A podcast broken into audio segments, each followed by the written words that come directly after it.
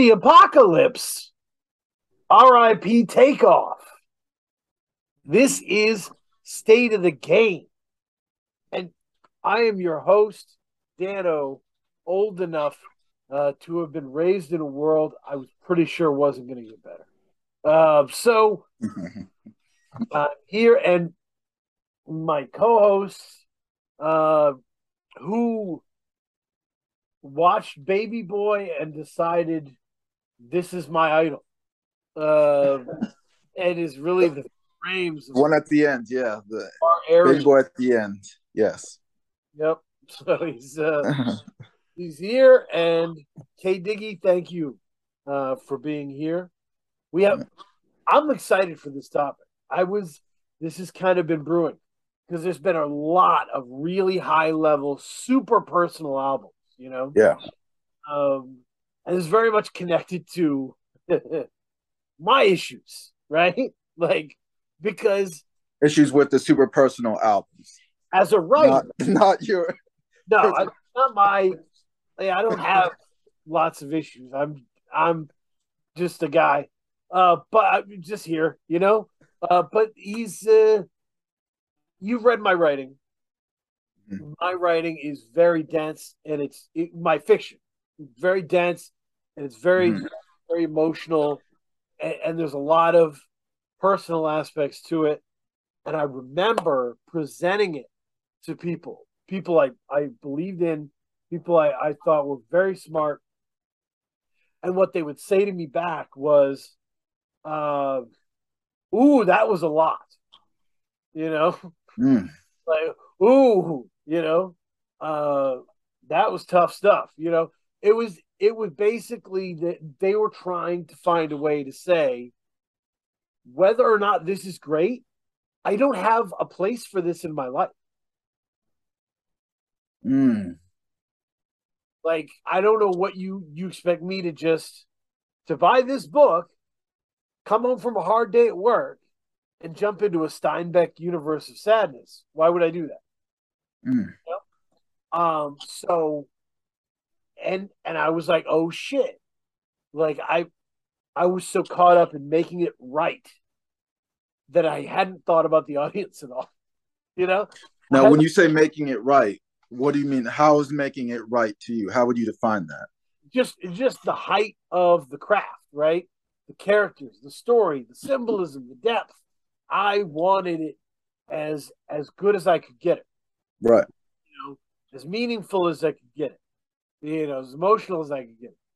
And I hadn't even thought about the fact that like, where does this fit in your reader's life? So, but I, I I think that calls into the to the to the point what are you creating the work for? Right. Right. Yeah. I mean, well, and it, you have a relationship with your audience if you're going to have an audience. Hmm. Okay. People that discount their audience completely, I I don't. I mean, they tend to plateau, right? I mean, they don't Right. tend to be based on that. Um, I agree with that. you know, you think about like all the legendary people that you admire in music. I don't think they're people that like flip the bird at their audience.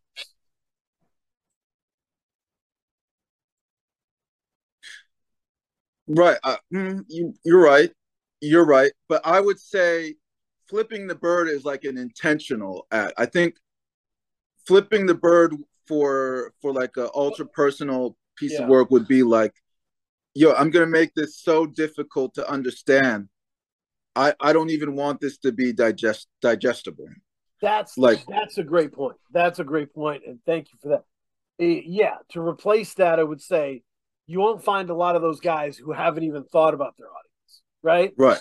Who are just like, oh, you know, oh, I guess, you know, if you, you go up to J Cole and he's like, oh, I guess, I guess these people do connect to it. I guess, you know, like, You're knows, right. you know, and so you, you have to think through that relationship and the ramifications of it. That mm, doesn't mean you have to Yes. cater to your audience. That doesn't mean you have to do everything they say. You're still the leader. You lead Right. the right, um, and but you have to lead them where you want them to be. Right. You know, um, so I yeah, I mean it's yeah, and you have to lead yourself where you want to be at the same time. So it's Right. the other thing about the ultra personal album is that it's incredibly hard to criticize. Incredibly hard. Criticize who? Criticize from who? From whose perspective? From someone who writes about music, right? Or discusses music. It's very hard Okay. Right. critique an ultra personal album because you you run the real risk of flippantly disrespecting what someone has done, what someone has Mhm. worked really hard and poured their heart into. Yeah, because it it can come off as you're disrespecting the story, the content. And in reality, Right. the music critic who's writing about this really personal album isn't going through that shit necessarily, right? So Right. if I'm just having a normal day, you know, and I'm dismissive of this ultra personal album, it can come off really shitty in a public sphere. Very in, insensitive. Right. And uh, when in fact, I'm just moving through my day, right? Like, Right. um, and I, you know, yeah, and and so it's it's very hard because on one end, you're sitting there and you're thinking, I admire this person for bearing their soul, for for putting it out there, but did they achieve what what they wanted to achieve? Right? Mhm. Was the mission a success? And if the mission wasn't a success, we have to get to that. We have to discuss that Right. while we honor your journey. You know, Right. it's tough. So that's that's part of that. I, the, the other thing is, I was thinking about kinds of albums, right? Okay. What what is an ultra personal album, right? Right. Uh, there's I was thinking about the different kinds of albums because I was thinking about Lukah last week. It was an incredible episode. Really, Mhm.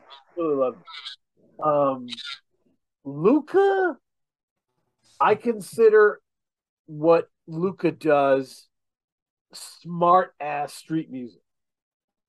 It says smart ass street music. Smart street music. Let's drop the ass. Okay. Smart mu- st- smart street music. Now, smart and political are not the same thing, right? Raw Right. Expressions is a smart street album. Um, uh, Kendrick's new album. I'm not gonna say the whole name. I I got things to do. Ooh. Uh, but that's a political album to me. That's a political album Hmm. because it's not. Oh. I, and I'm not saying I'm not saying that Kendrick's not smart. I'm not saying that that album is dumb. Smart mean is it's about the mission, right?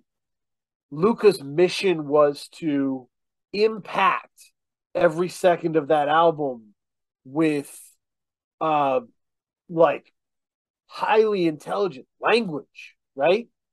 Uh thought processes, right? Dissection Right. it, even when he was bragging, it was on it was on this intellectual level, right?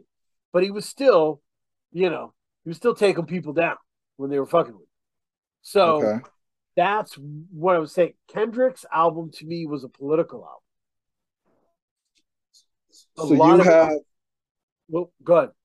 you have so the categories that you want to compare it the ultra personal album to would be the poli- so you have one category of like a street smart Yep, yep. and then one category of political and Well, so those it- are the two, those are like the spectrum for you And it's and it's kind of like, you know, putting together a sandwich, right? You can mix and match topics, right? There are Okay. albums that are not street albums, they're just smart, right? There are Right. albums that are street albums, but they're the street is the focus. Not that Mhm. it's not smart, but the street is the focus. So Okay. It's yeah, you can mix and match, right? So, but in my opinion, Kendrick's new album was a political album because it was very focused on cancel culture and you know all this you know all these topics that are a part of the political zeitgeist right now see now i would argue that and may, maybe this is kind of why uh his latest album hasn't hasn't um taken over the world like damn did because right. I would argue that it's not a political album. I would say like the second half of the album is very ultra personal. So maybe as in, you know, uh Mother I Sober, like that that whole second half of so I think the first one is the big first part the first album is Mr. Morale and then the second one is the step side steppers or high steppers uh, or yeah. Something steppers high steppers, high yep. steppers. So I would say that, I mean, the the early part of Mr. Morale, like the first album, is political, and then it starts veering more into personal. And yeah, I mean, and maybe that's maybe that's the reason it didn't take over the world. Maybe right. that's the important thing. It wasn't anything as a cohesive package, right? Right purely political. It was uh, recreationally political. It wasn't purely personal. It was recreationally personal. It was kind of a mixed bag. Right. People didn't connect to as well. In terms of intentions of the song, yes. Um, and and I don't look some of those songs like I I just put it out there like um I don't think we cry together is breaking new ground. You know what I mean? Like that's people. Lots of people argue. I I don't think that was done in an interesting way. Um, but uh, and these albums that we're going to talk about today, right? Mm-hmm. They dug to a deeper level of personal than I knew before, right? They did it. They or they organized it in a new way. They spoke about things in a new way um, mm. that I thought was genuinely. It, it only happens when you dig deep into what you want to do. You don't mix everything together. You dig deep into what you want to do, mm. and you get to the other side of it. You know.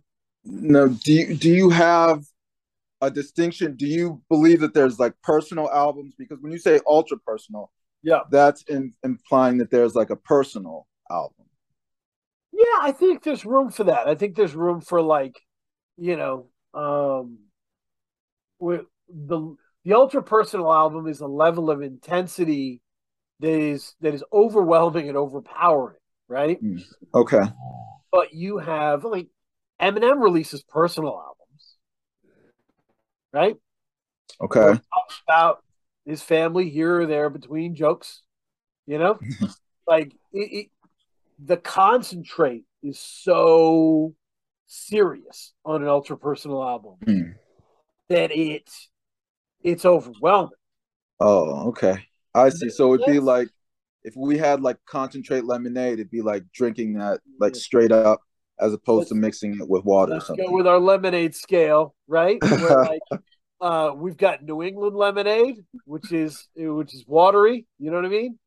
And then we've got we got Southern lemonade. Southern lemonade change your face. Like so there's that intensity level. So I, I wanted to throw it up for the albums because I think they really do do kick it to another level. Yeah. Uh, and I think there's types of ultra personal albums uh, that are represented here that are really interesting. Uh, and like I said, I'm not creating genres, I'm not creating subgenres. I'm just telling you the types of music that we uh, that I hear. I don't want the record store organized in like a smart section, political section. No, no, no. Mm-hmm. This mm-hmm. is this is just a way for me to think about it. Right. Um. So, what what would you like to talk about first? Let's let's do that. So, what? Let's introduce the first the three albums. The three albums. Short yeah. Fuse, The Painkiller Boutique, Teddy Faley, Teddy Brown Brown, Mavi, laughing so hard it hurts. Let let's let's start with uh let's see which one do I like. I like let's start with the painkiller boutique. I think that would be a great one to start with. Short fuse, short fuse is such a good dude. Uh, great follow on Twitter and and a talented lyricist. Um, the yeah, I mean, uh, were there any moments on this album? Uh, were there any uh, moments on this album where you were like, I have, I do not hear people talk about this very often. Um, I mean, I wouldn't say that this uh this type of music is like my cup of tea. I'm here. I'm with you. So I wouldn't I wouldn't know what to compare it to. I I mean I I guess maybe like I thought the opening opener drowning in my own skin was Woo! really from the gate. Yeah. Um, um and so it's not necessarily you know what it is it's like there's nothing new that he's rapping about that I haven't heard about. What I would say is there is like a level of sincerity that he about the topic that's kind of I guess you could say refreshing in a way. Yeah, I mean, well, to your point with with drowning in my own skin, not many albums start with the MC being born. right? Just like born premature, you know, cerebral palsy, right. heritage issues with, with people like next, yeah. All of this discussed, um, not feeling Latino enough, just all of this. I mean, that's a punch in the face for a first song. And two minutes, yeah. I mean, he covers a lot of things in like two minutes. Yeah. At the yep. start, at the start of the album, like he's not easing you into. It. He's like, let's go now. And the Painkiller Boutique, in my mind, represents one kind of ultra personal album, which is the trauma album, right? Mm. Uh, you're going to, and you're going to, as an artist, be presented with traumatic events, traumatic times in your life. And if you're good at what you do, once you've gotten to a place where you can do it, you're going to be able to paint that picture more vividly than other people can. Uh, of the trauma, of the traumatic experience, of the trauma, and okay. so you have you have the ability to articulate something that maybe other people don't, and give people a voice, uh, and and give yourself while giving yourself catharsis, right? Um, so that's very good. Um, I will tell you my pick for the one where I was like, wow. Uh, number eight, the chronic pain.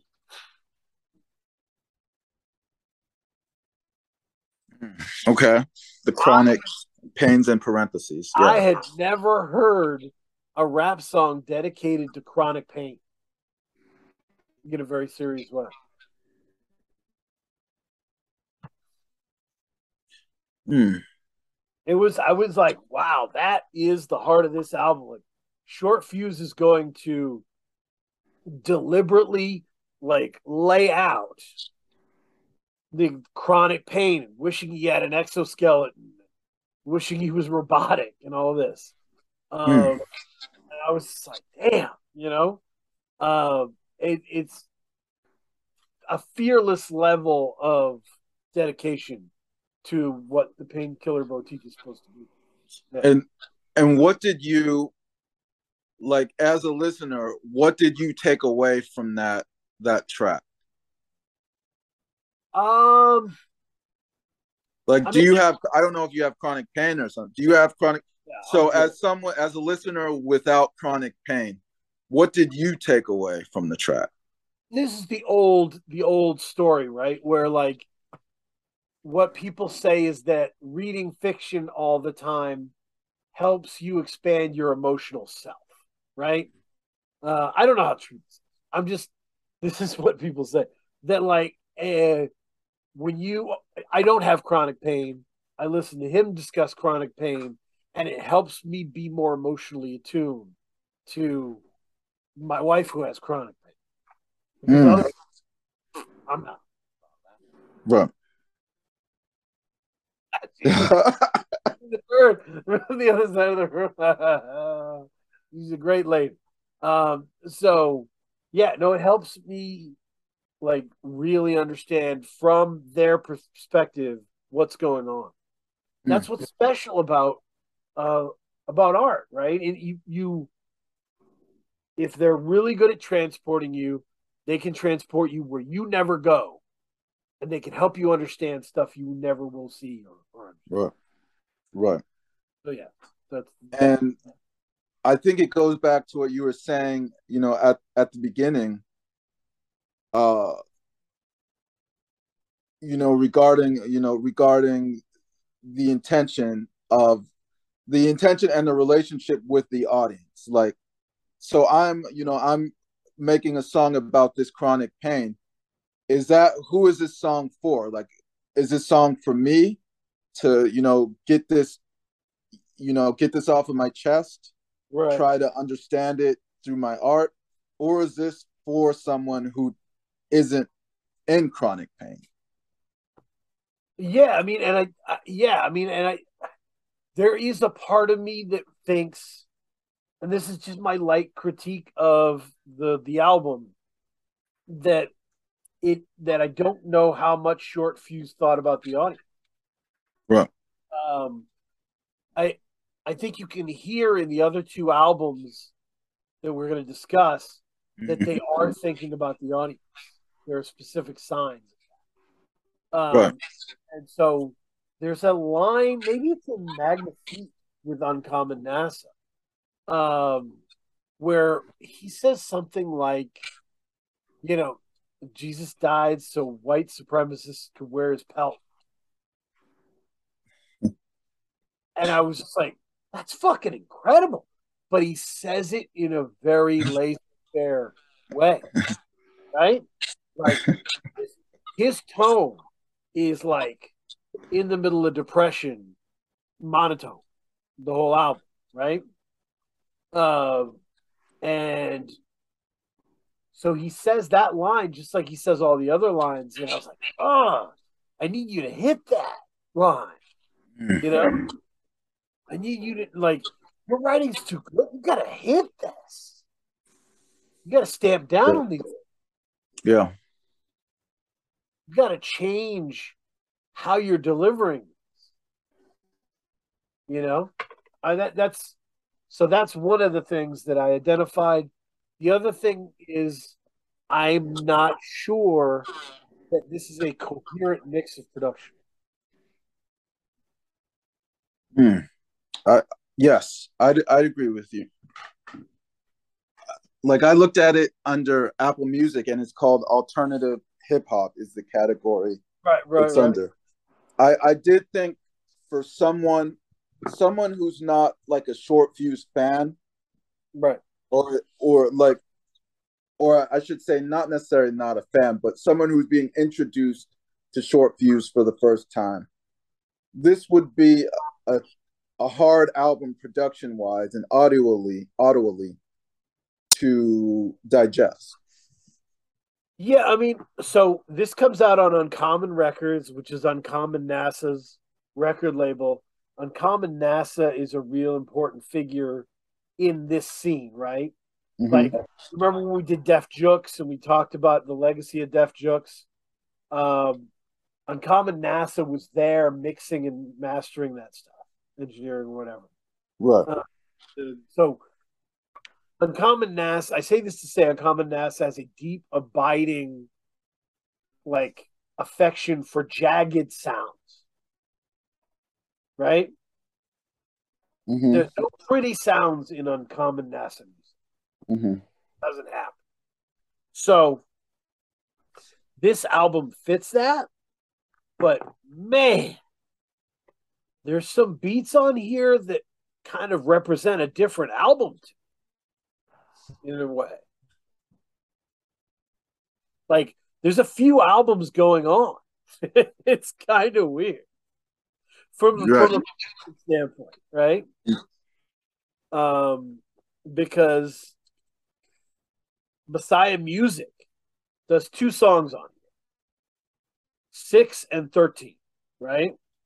Detention is my favorite beat that he lends to this. Number 6 mm-hmm. Number thirteen is maybe my favorite. Uh, it is it's maybe my favorite or second favorite because Def C is amazing. Guest appearance, Colossal Structure. I love Colossal Structure. Um, but those songs bump to a fair extent, right? Like they're like right. moving. Um, and then Blood Money Perez does five and ten. No home and comfort food, which are off kilter, sorrowful, kind of cool. Um, and then Dr. Keel does 1, 3, 4, 7, 8, 9, 11, 12, and 14. Right. So nine? Nine songs? Two, four. Yeah, nine songs. So and the beats are kind of all over the place from Dr. to me. Um, so he does, man, he does This Is For My Brother, which is a really kind of beautiful song. Um, and and is kind of more laid back confessional, right? But Hans Solo fur coats, that shit bangs. Uh, yeah, I mean, I'd be I'd be interested to see how much coordination there was between all of the producers because if you're going to have multiple producers on an album,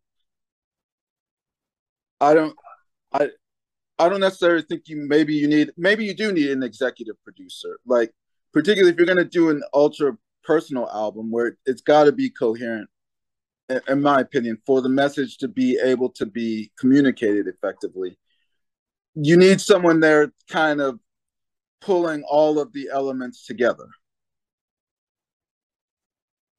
Yep. Yep.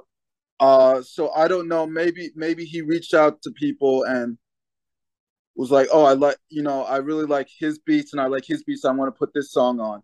But I don't think there was like an overarching like, "Okay, does this does this fit into the grand scheme of I mean, yes, content wise and lyrically it may fit, but audially and sonically, does this fit into the grand scheme of what we're trying to do here? Yeah, well, so here's how I would put it because I think there's a lot of debates. Should you do one producer or should you do a bunch of producers? There is no singular right answer, obviously. But mm-hmm. I will say regarding the topic is the more producers you introduce, the more risk you introduce. Right. right? If I never go on airplane flights, I don't run much risk of dying in an airplane. If I'm a traveling business person, I naturally take on more risk, right? right? It's the same deal. You know, if you have two producers and you and you pick the right beats, you, you that's fine. When you start three, four, that's when you get you get moving parts happen, right? right?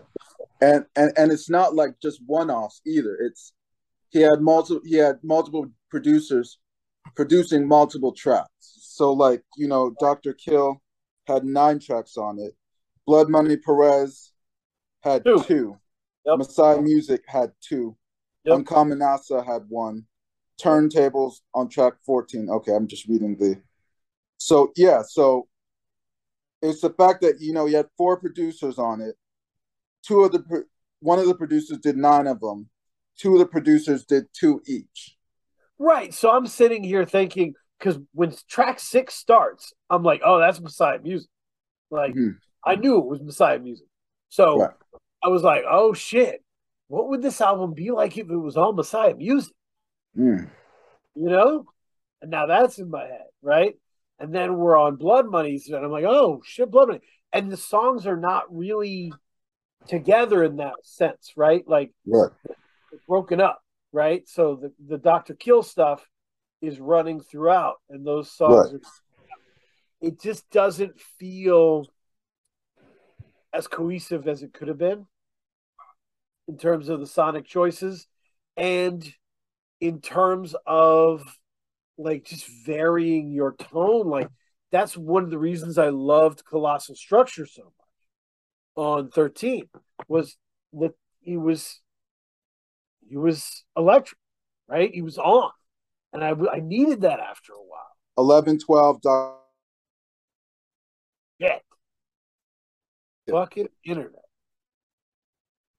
going weird So- okay internet went weird you know, it, it's just difficult with, particularly like if you're gonna ha- have one person handle the bulk of the production. Yeah. you should. Ideal in my mind, and maybe I, I'm just. This is just my opinion. Like, the guest producer should be one off. It should be like one off types of things, and then back to the production. It's not one off, and then w- and a couple tracks later we go back to that back to that producer because it just it just throws off the feel of the the album in my opinion Yeah, I mean, so it, there's I don't know, there's a lot there's different ways to do it and I think there's other ways if you look at these other two albums you can see how Mhm. they how they did it in interesting ways, right? Um that I really enjoy.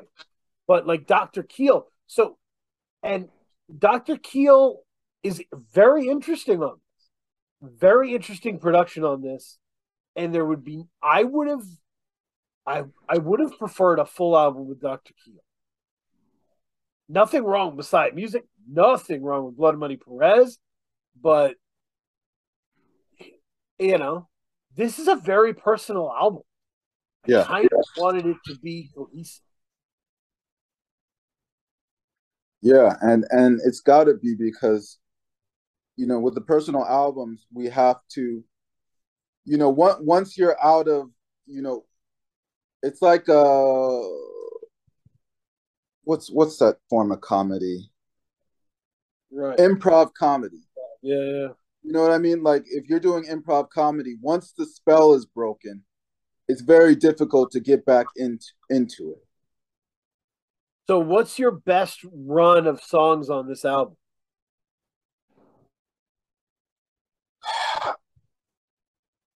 I mean, I thought the first, I thought the beginning was strong. I thought one through four were strong, and you know, dra- like one, three, and four were all handled handled by uh, Doctor Kill. So I think I think once you had that continuity, like continuity in the production, it it it it, it was just it was just a little bit stronger. I'm I'm a hundred percent in agreement with you. I was just about to say one one to three or whatever.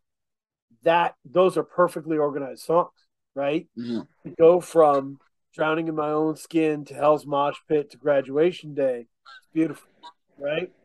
The songs from there, you know, maybe like said, four is good. Five is when you start going. This isn't like the first four, right? Right. Uh, Five and- was Blood Money Perez. Right. And and by the way, Blood Money did great work, great producer. It's Mhm. just so like you said, somebody's got to patch this thing together. Yeah, Right. you know. And it is thi- this is one of the hard things to do if you are going in and discussing music is an album that's good but could have been great. You know what I'm saying? Hmm. this could have been an album that I fight for for everyone, that I tell everyone about, that I never shut up about, right? Uh, it could have been. It's a few steps from that. Mhm. So I want to celebrate how good Short Fuse is and the crazy stuff he's able to say on this that is just so amazing. but I also want to highlight where this could have gone to the next level. Right. And I, I think it, it's important for an ultra personal album when you're talking about it, we're talking, I'm talking about it more from a structurally conceptual standpoint, as opposed to what he's actually rapping about. So I'm looking at it technically, like if I were looking at this, let I, as if this album were not a personal album, an ultra personal album, as if he were just talking about, I don't know, like just regular, regular everyday things. So for me, like the album has to stand up even outside of the message, structurally outside of the message. So no matter what the con- lyrical content is, I for me for an ultra personal album to be good or any album in general, I, I guess you could say, it's got to stand up to critique in terms of tech in terms of technical technic in terms of technical uh like uh excellence, I guess you could say. Yeah, I mean there's talent and then there's organization, right? And so that's yeah. a different categories. So I wanted to give that album love, but I wanted to give a fair spread of it. Um, right. I managed that. Um, where do we want? You know what? Let's go to Mavi next. Yeah. Mavi is a bit of a conundrum for me. It, like I, I really respect Mavi. I really enjoy hearing Mavi rap, and this album is better to me every time I listen to it. Uh, at first, my first reaction was like, "This is some Dreamville shit." This is like him trying to do a Dreamville thing, you know. See, see now, I, I love Mavi's. Of, of the three, I love the Mavi's album the best. That's awesome. That's awesome. I I really like it a lot too. Yeah. And and and I and I think it kind of ties back to what uh, I, I, was saying re- regarding uh, Painkiller Boutique. You can enjoy this without necessarily knowing the content. I can still enjoy the songs, and that's so. Yes, it's a it's an ultra personal album. He's talking about personal things, but at the end of the day, I I still enjoy the songs for how they are structured and how they're made. So I'm to make the argument that there's a reason why you uh, you were able to enjoy the songs more, right? Okay. Beyond the choices that are, you know, the game planning at a high level on that album. Mavi uh laughed so hard it, it hurt that's the album, right? Right. It's it's not a trauma album, right? Laugh so hard, laughing so hard it hurts. That is a rumination album, right? That is someone exploring all the facets of their life. Right? So while Short Fuse is talking about chronic pain and about illness and about like there Short Fuse has a, a thing there where he's talking about how he used to just destroy parking meters for change mm. to get, get, like to buy stuff. Like mm-hmm. it's just different. Nothing there's there isn't a lot of happy moments on the painkiller boutique. Whereas when when Mavi is ruminating on life, there's relationships, there's family gatherings. Yes. There's loss, but there's love, right? There's sunshine. You know, it's a full experience of meditation kind of thing, right? Yes. Um, yeah. And and I mean that brings up another good point, and maybe another one of the issues. Like there can still be some light in the darkness. So yes, I, I think you can go through and I I, I want to be careful because I'm not discrediting uh you know what he he went through. I'm saying I think you can find you can find light and you can find different angles and to talk about in the darkness. You know what I mean? And well, I think that that makes for a more interesting listen. Yeah, I think what what and this is one of the issues I think that sometimes creeps in with uncommon uncommon records is that that dedication to uh, visceral, uh, jagged sounds, right? Mm-hmm. They also have a dedication to visceral, jagged verses and lyrics. Mm-hmm. So that I mean, that's peanut butter on peanut butter, right? That's that's a lot for your mouth to handle. So right. Mavi makes really interesting choices here, and I'm going to say right now because Mavi could have easily fallen into giving us a cutesy piano based production thing, right? Mm-hmm. You know the sound of the thoughtful album, right? piano twinkles. They tell you about their life. Mavi could kill that every time. But right. track three, baking soda. That beat is insane. Yeah. And Mavi from then on, you're like, oh shit, Mavi's gonna rap over beats that slow down and speed up and crunch, bunch up and spread out and like it, it's gonna switch, you know. It, it's not, and his tone is gonna fit them, right? Right. He, like, which was the song? Um, he did a fast song on. I feel like it was one of the short songs. Oh, sorry, I'm looking at. Let me. It was near the end. Okay. Go down. Oh, inconvenient truth. No, opportunity kids. Okay, thirteen. Track thirteen. Where like he's rapping fast on that. Oh, you t- right. You know, he's rapping fast, and like it's not like he's switching it up and now it's like a I can rap fast about nothing song. It's still very personal. The lyrics still mean a lot to him. Right. But it's it's different and the song before it is very kind of R&B-ish trip. Trip. Right? Yes. Very cool hooky R&B-ish kind of song and then boom, the fast rap, right? Like right. use your juxtaposition, right? Juxtapose your sounds so that you keep people on their toes. Mavi did a yep. pretty good job of that on this album. Yeah, and, and I'm and I like that the production was all over the place as well. You know what I mean? There was it's hard to pull up credits, but I'm looking at it.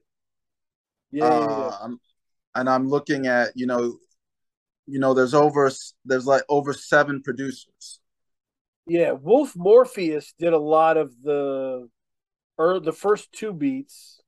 Oh, okay. And you... and Dil Vinci does a bunch of stuff. Right.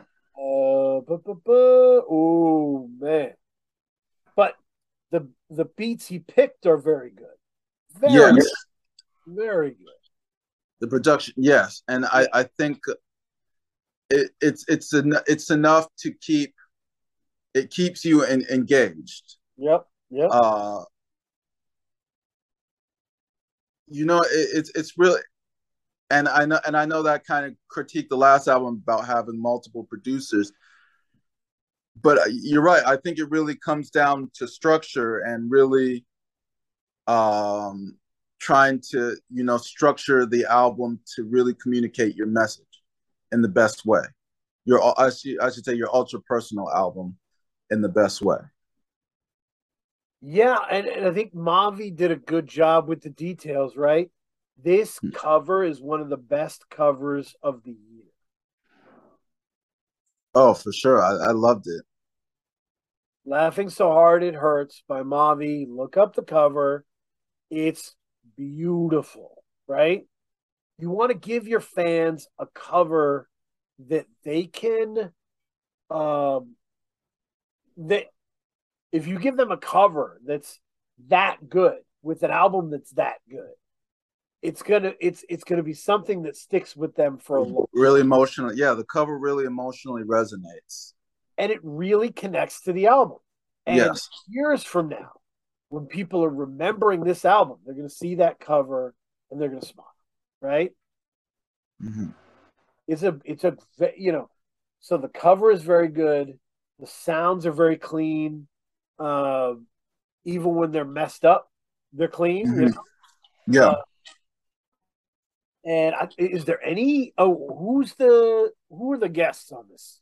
Are there guests?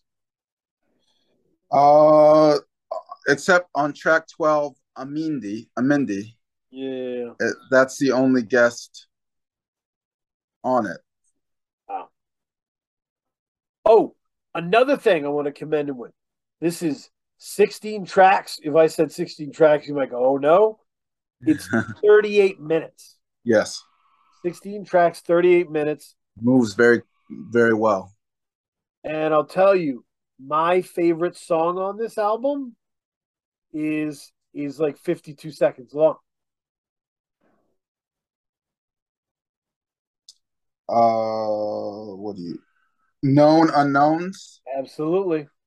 Yeah, I mean that comes right before Trip and Opportunity Kids. Yeah, I thought I thought the end. It was a very strong, and I thought the ending. Uh, It's a great beginning and a great ending, right? The yes, beginning yeah, always Facts. knew I wanted to fuck you in school, just ain't know how or when, but now I do. Cuts, bruises, subtle improvement throughout the sh- this shit. I honor you, and hmm. then at the end, right? Ain't no, ain't know that I would see you again. Turned hard on the route. She told me I was just mean to you because I thought you cute. so, it's a really beautiful vignette of a story, uh, where like Mavi's music is able to communicate with other characters in the world. Mm, It's not just him explaining what happened. right, He, there are scenes, right? There are scenes, there are characters, there's interactions, right? And it, right. it builds a story. and maybe like an ultra personal album maybe an ultra personal album doesn't need to be nonfiction there can be there there can be fiction in an ultra personal album and vice versa, right? Like, um, one of the most personal movies Alfred Hitchcock ever made was Vertigo. mm-hmm. Um, it was about a lot of hard shit that was happening, and like, he, it's a beautiful movie, and nobody who watched it knew it was personal right or thought Right. about it, like, because it's still a really good ass movie, you Right. know. Um, you, you can you can enjoy you can enjoy the the album outside of the message right, right. and I think like I I won't say the name of it, but there was an album in particular this year that I thought really like the marketing of it really relied too much on the message. Yeah. And so the message was there, but to me at the end of the day, like in terms of the craft, it wasn't up to it wasn't innovative or up to par. Right. so for for me like an ultra personal album you've got to have both where the the art stands and is recognized outside of the message and it's hard to do that work because it's it's so close to you, right? The the Yeah. the stuff is so close to you. Once you've done it, it's exhausting, right? Mhm. So going the rest of the way and organizing, it's hard because you've you've got to go over these things, these songs a thousand times that represent really tough times in your life. So Yeah. there's a lot of ways albums can go wrong. There's even more ways ultra personal albums can go wrong. yeah Uh, but it's a, it's a high wire act because you know the when an ultra personal album goes wrong it goes really really wrong right, and Now- be, can become unlist will become unlistenable like Yeah. i will like if it's so bad a person will never go back to it Right, but the yo, so it's high stakes. Ultra personal High stakes, yes. because if you hit, if you hit the right way,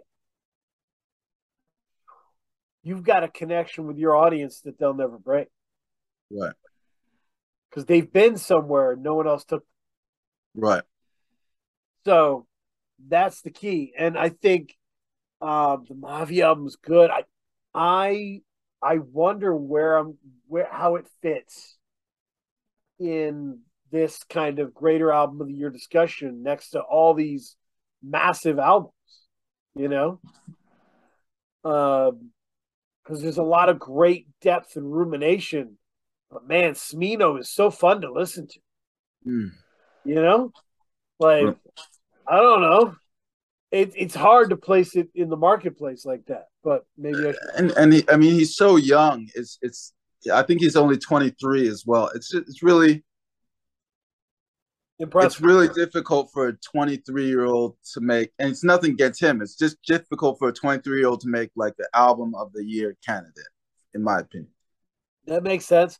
But he's but it is a candidate. It is that good, right? In terms It's a strong message. Yeah, I I, I think it's lyrics, in terms of the way the lyrics are, in terms of his singing, right. of just the cohesion of it, and how most of those 38 minutes are just him. It's pretty fucking impressive. And it's, It's a it's a strong message. Yeah, I mean, I think it's a strongly cohesive album for sure. But I think he can get better. You know what I mean? Like this isn't even close to his best effort, I think. And it, and it's it's kind of it's like you know with some NBA players you look at them and you're like yes they're good young I I'm, I'm thinking young NBA players you look at them yes they're good but you're comparing them to what they could be and what you think they could be yeah, or like um you remember back in the day when people thought Drummond was the man. right And you're like, no, Drummond is Drummond. Like he is that. Right. Right. Like that's the ceiling. He's at the ceiling. Uh and Mavi the ceiling feels, you know, up there for him. Ab- absolutely So yeah, I don't know where it fits, but it's it's really good and it's really well done. yes Uh, and that counts for something. If somebody walked up to me and was like, "Top five album of the year," I would I, I wouldn't be mad. You know what I mean? I'd be like, Yeah. "I see you with that." You know? and and there, and I think there is a difference between you know a favorite album of the year and then a top a top album of the year The- I could certainly see this being like a favorite man, I with you, man. Um, now we're gonna get to my favorite, okay Teddy Faley, Teddy Brown Brown. What a fucking album! I've now written what I've written about this before, man. It's funny. I just wanted you to hear it. what is it about it that really resonated with you So, full disclosure, Teddy sent me this album and was like, "You should check this out." And I checked Mhm. it out, and I was not into it. Very not into it. hmm I was like, I I mentioned it. I was like, "This is I can't do another super emotional white rapper album. I can't do it." You know. Uh, but other people were repping it hard, and other people I respected. So I went back to it. And when I went back to it, I was like, "Holy fuck!" Mm. Like, um, just you know, crazy shit, crazy shit, and like, um, you know, it was like, um, you know, they ask how I'm doing. I say, "Great, my friend is dead, and I'm wearing his Tims." yeah fuck? like, um, he was, he was just you see even i mean even that line like that that's kind of what i mean about you know multiple perspectives or take uh, attacking something from certain perspectives yes what you know he's talking about his friend dying but he's using sarcasm and humor in the same in, the same uh, line, like the same, you know, lyric. So there's like different colors in that in that lyric that right. he's painting it. And the thing with Teddy's like Teddy clearly loves old school hip hop, right? There's a lot of kind of classic feeling beats to these things. Mm-hmm. What Teddy does that I really enjoy is he uses a really classic, almost Run DMC sense of accentuation for for his tone and for what he's saying. Mm. Uh, that that really makes it, it's exactly what I was talking about with short fuse and wanting short fuse to do right. Um, if I was gonna point, if, if short fuse was here and and wasn't mad at me, I would say, I would say, listen to indistinct chatter. Listen to indistinct chatter number nine.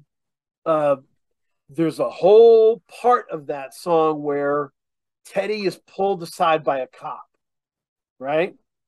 And the cop is like, "What are you doing out at this type of night? You know, why are you out walking at this time of night?" And he's like, I wanted to go for a walk. How many reasons can you have for going for a walk? You know? Uh, and he just goes, and that's not even how crazy he goes with it. He, you can feel how pissed he is, and then he goes into all these crazy, you know, uh, delineations of like I'm a super terrorist machine gun. Like he just spins out, right? Mm-hmm. His tone leads you to that right? It leads you through that breakdown and spinning out. Right. Uh, there's an accentuation in this that is beautiful. Uh, you know, the cigarette song. You remember the cigarette song? Ooh, wait, let me see. A song about cigarettes, but it's about my dead mom too. Yeah, that's what I. I'm not laughing at the dead mom. I'm laughing at. I'm. I'm laughing at like you can you can you can pick something very personal but at the same time approach it approach it from different angles i want that to be a t-shirt for us and it just says i'm not laughing at the dead mom in quotes. Uh-huh. With yeah I, I mean yeah but I, I i think you know like you know i think it's the right the right perspective. Like life is hard, so you have to find you have to find different angles to a, approach, and particularly artistically, you have to you have to find different angles to approach the pain at. There's a point where I think the person working at the hospital calls Teddy and says, "Your mom's in the cancer ward sneaking cigarettes in, or something like that," and and he just yells, "My mom's the motherfucking bomb. Your mother's a whore," you know, and and he and it's just so fucking awesome. That song is so fucking great. Um, Teddy is so alive with how pissed he is. right.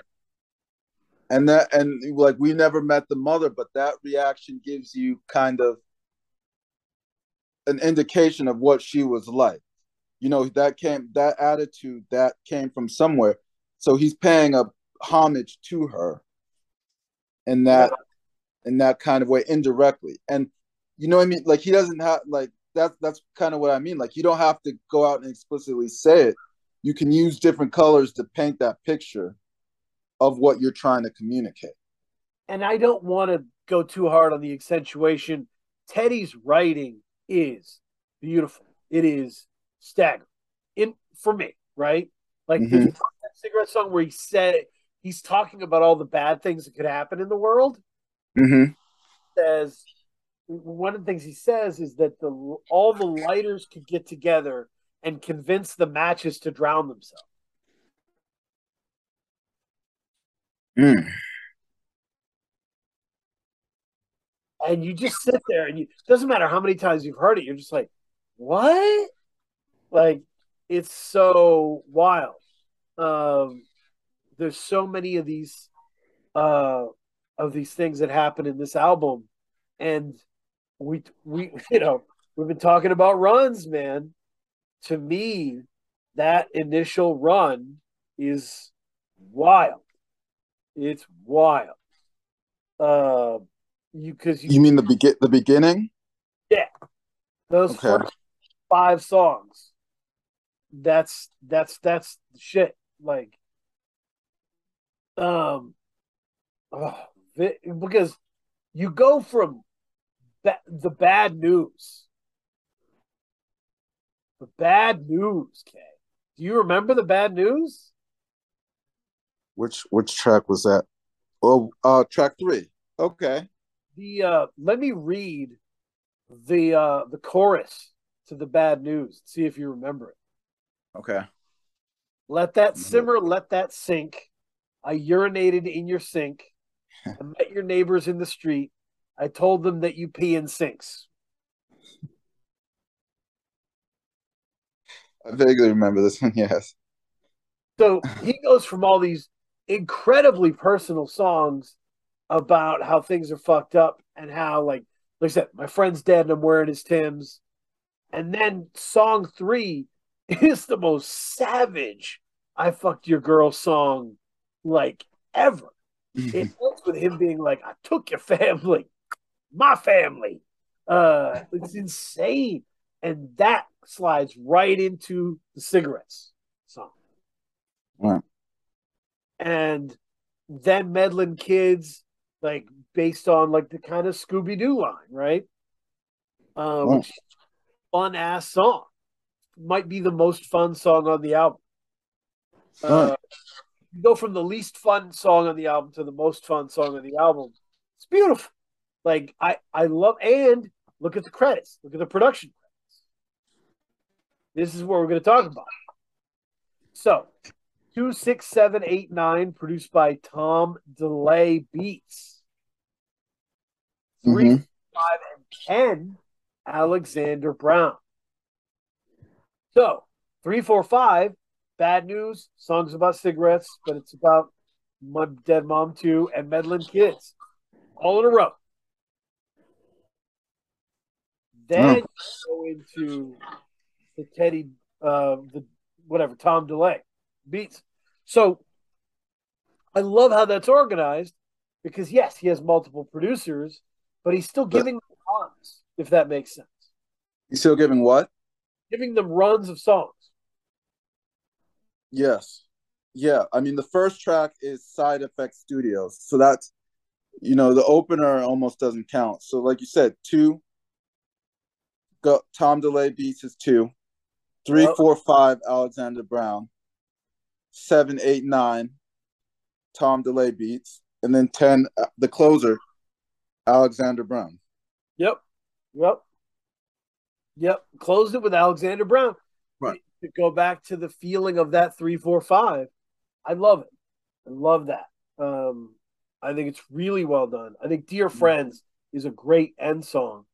Um, yeah. Yes. Um, well, so I have prof. You know, I have been preaching about this. How do you feel about Teddy Brown Brown? Was there anything that stood out? I, I think I think it was really. I mean, of of the three, this was probably my second favorite, and I and I think it really was because it was the the humor a little bit compared to the first, uh, to the first one. The humor was a little bit better, and I think, as I said, like, you know, in life, there's going to be bad things that happen to us. Like we're going to go through bad times, right? But in those bad times, there's going to be things that happen. There are going to be moments that are funny.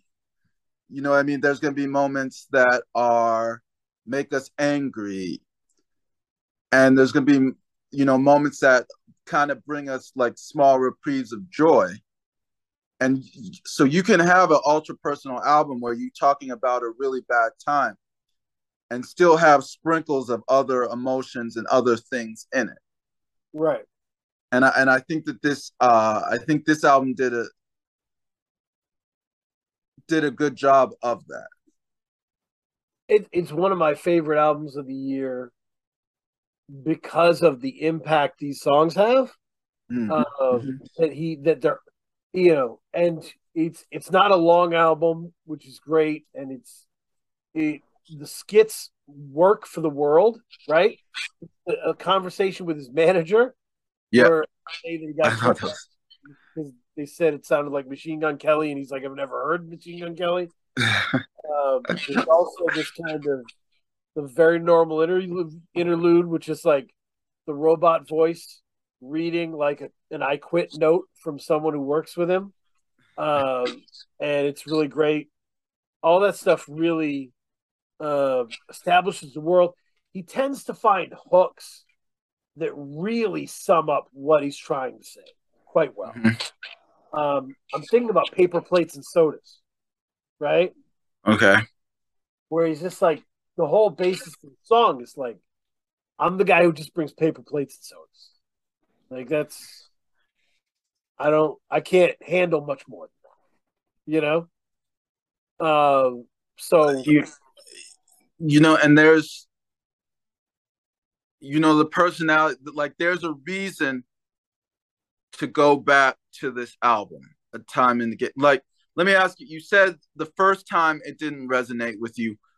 What resonated with you the second time, where you were like, "Aha! Oh, I get it. I get it now."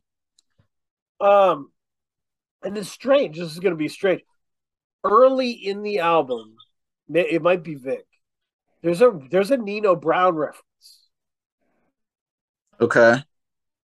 Uh, you know, and I, you know, like Nino said to his man, right?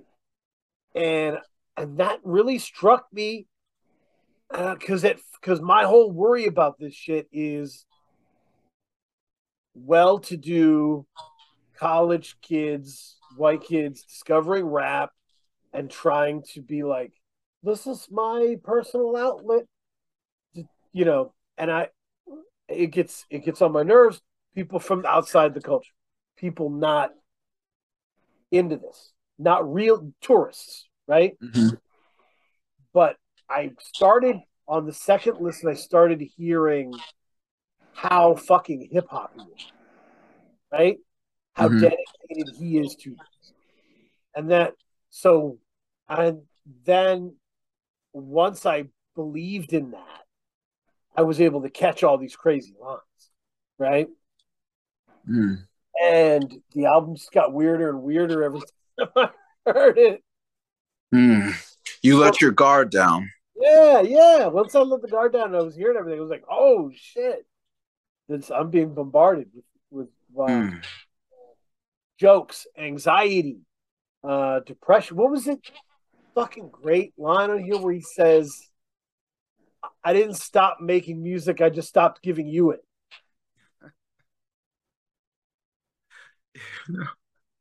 Fucking awesome. Yeah. Um, so I do I do consider this a trauma album. Do you consider it a trauma album, or do you consider it closer to Mavi uh, and the rumination? No, I, I- think Mavi, for me, uh, to go back to what I was saying, I think Mavi is the the the album that like us outside of the message and uh, outside the personal nature of the lyrics is the one that I liked the bo- the most the best from a technical standpoint.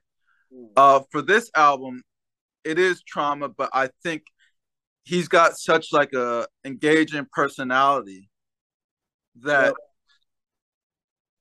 it doesn't feel conversational. That's not the right word, but the reason to go back to it would be because of his personality. it, I'm glad you brought personality into this because I think what will happen is people will be like on Twitter or something arguing about MCs, and they'll be like, "That guy's got no personality," but this guy, he's killing it. He's got great personality. You don't know any of these people, right? We- Right. this right. guy, you don't know any of these people. Don't just say you, that this person you don't know doesn't have any personality. That's fucked up. Look, art is about showcasing your personality Yes. about becoming good at showcasing your personality hmm and all the interesting elements of your personality. And Teddy, with this album, really does. He Yeah. really starts to nail the sweet spots of the humor, uh, outright jokes, outright sarcasm, anxiety. Yes. Do you remember how this album ends? No. The last thing said on this album is Teddy laughing about like a butterfly that's been on him as he's been rapping.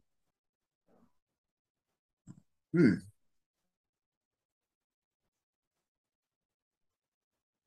Him like making fun of that situation. Album You, you see, and and that's what I would say. Like the personality, like you know, at the beginning of the show, you talked about your friends reading. Yep. Like, why would your friends want to read your poetry, or Right. not your poetry, your your work? Yep. And so, you know, I I think what it is like when you're talking about dark, dark, you know, like really dark traumatic stuff that happened to you and you, and I'm like a listener or something what's going to get me to come back is hearing you describe it Right. not, not necessarily the, the what the actual event but hearing your personality interpret like the inner conflict of your personality working through what you're experiencing Right. So, it, as a consumer, to go back to the consumer level, right? yeah As a consumer, Teddy Brown Brown has a place in my life. Mhm. When I have a frustrating day, it's Teddy Brown Brown time, yeah right? brown that should be a shirt teddy brown brown time When things are agitating, people are getting on your nerves, people are fucking with you for no reason. Oh man, you let that simmer, let that sink, right? Like it, it Yeah. makes sense. Uh, it fits. Mavi, you can see that there's plenty of times where you would be wanting this kind of music, right? Where it's, you know, you're alone. It's a fairly nice day. You got a glass of something, Mhm. and you put it on, and it, and you you start thinking, you start getting lost in your thoughts. That's that's it has a place, right? Mhm. um, and it you know and that's not saying that they designed it for that place. I i believe a lot of times that great albums make a place for themselves but right. uh, but sometimes they are crafted with a specific place in mind. Right. Scylla and andrew they they had a specific place in mind for that album. Hmm they got there. Hmm I think it is valuable when you're making an ultra personal album after you're well, when you're in the process of it, you've got a bunch of songs done. So sit back, listen to them and think, I'm a consumer, what am I what am I doing with this? Right. Right? Is this what what is this gonna do for me? Right? right Um just to help you organize your thoughts. yeah not not to shoot down any of the good ideas you have you, you know keep creating keep rolling but think about what does this do for for the people listening to it What- Right. what- I mean, and if if you want your music to be a confessional, like create it and and don't release it. Like don't either don't release it or just put it out there and don't don't promote it. And whoever whoever gets it gets it, whatever. Like uh, you know, I think of like message in a bottle type of thing. That's fine, but if you want if you want your album to it, it goes back to your intention. If you want it to resonate with people, you've got to think about their experience listening to it while you make it.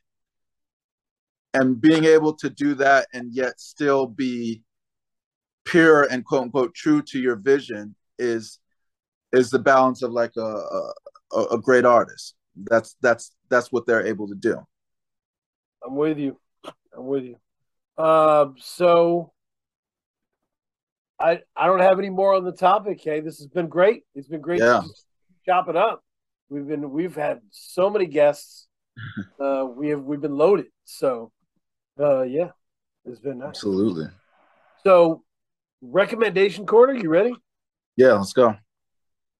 So, uh, I'm gonna stay away from Bandcamp recommendations because I've got a full Bandcamp days tomorrow. I've got a full rollout of Bandcamp recommendations Mhm. coming for the Patreon. Okay. Let's go streaming. Smino Love for Rent. I mentioned it earlier. Mm-hmm. Groovy as shit. Groovy as shit. That song with Doechii is beautiful.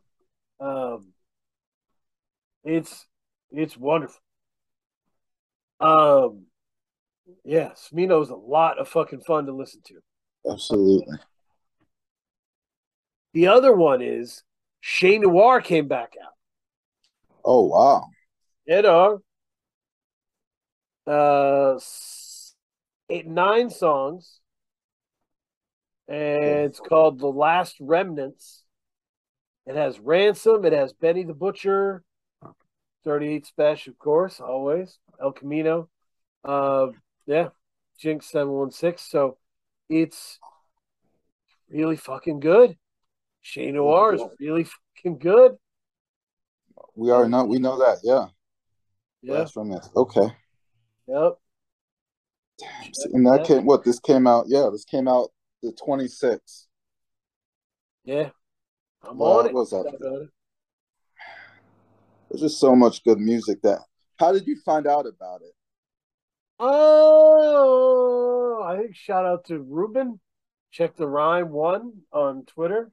He puts out a bunch of releases, and or was it? I don't know if it was on the uh the Dylan Green Right. uh Cinema Sci weekly update, but it was It's it's so important nowadays to have a good musical network, oh because god, particularly Oh. ever since 2000, 2021. I mean, if you don't have a music a good musical network, you're going to you're going to miss a lot of great things. yeah, and that's honestly that's what people are saying when they're like, I don't really follow music anymore. They just don't have a network of people to put them on, right? Right. they they've aged out of it. Everybody in their network doesn't do that anymore, so they don't do that anymore. Uh, but and it's hard because you know I feel like back back in the day, like good music would come to you. Yeah, yeah, yeah. You know what I mean? Or you would you would you would you would either come to you or you know you would you would cross paths with it in some way. Some but now nowadays like there's so many different options. Like if you're not looking for it or there's not someone actively bringing it to you to your doorstep, you're going to miss out on a lot of stuff. absolutely.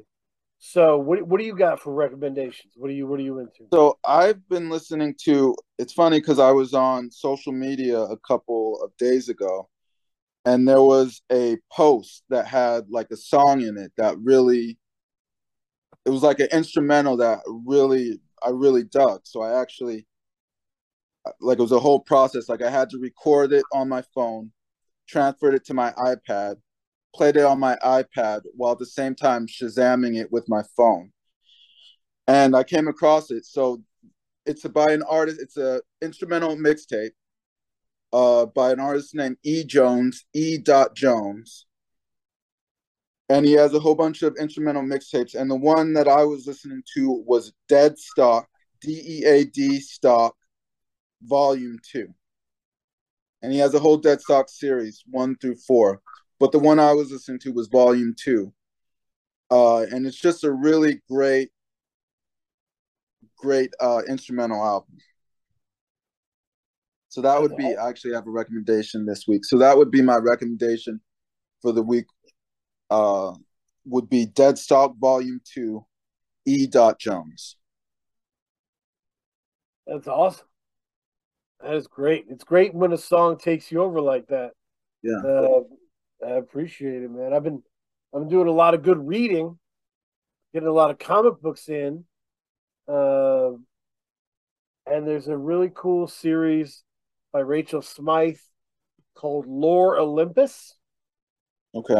where she tur- kind of turns uh, the gods of Mount Olympus into this kind of, uh, you know, caddy relationship based place, right? Uh, and makes it modern and makes it funny and interesting. And I guess it exists within that young adult comics world, but I think it's just really well done, really beautifully illustrated. Uh, I've just been getting into that. So, Mm. uh, All right. I'm rocking it. And uh, yeah, anything else you want to recommend for the people?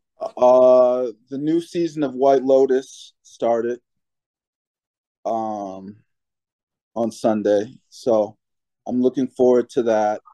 Uh, TV wise, Atlanta, Atlanta on FX is wrap. I, I is starting to wrap up. It's uh, it's series. I thought this this because so the way they did they divided season four into two parts, and I think the second part of season four has been really strong. I've really loved all of season four. I've Yes. I, I love it.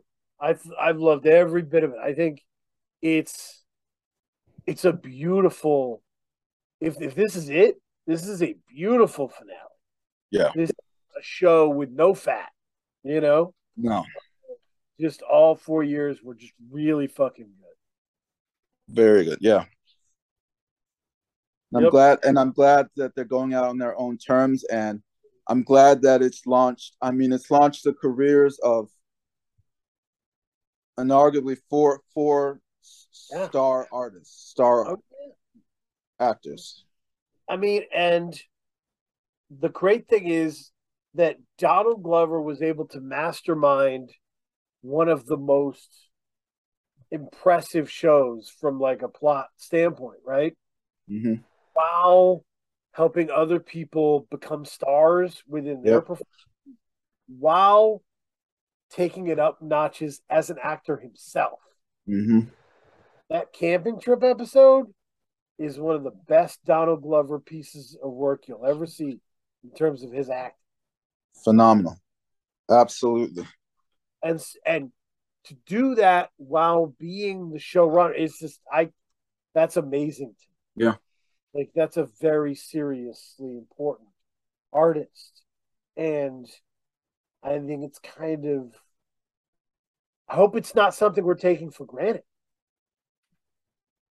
I think it's going to be one of those things where you don't appreciate the full impact until a couple years later. Like there's a delay. Like we know Atlanta is good, but I think in a couple of years we'll recognize how good it actually was. Hope people are processing like how important and how great this stuff is and has been. Um, you know, it's yeah. Uh, meh. Everybody, thank you. New patrons, killing it. Uh, really enjoying it. People reaching out to me for cool stuff.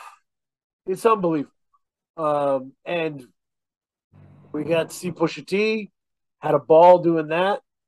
Uh, yeah. Yeah. I mean, it's been good. Things have, you know, we've been doing this. This shit is working out.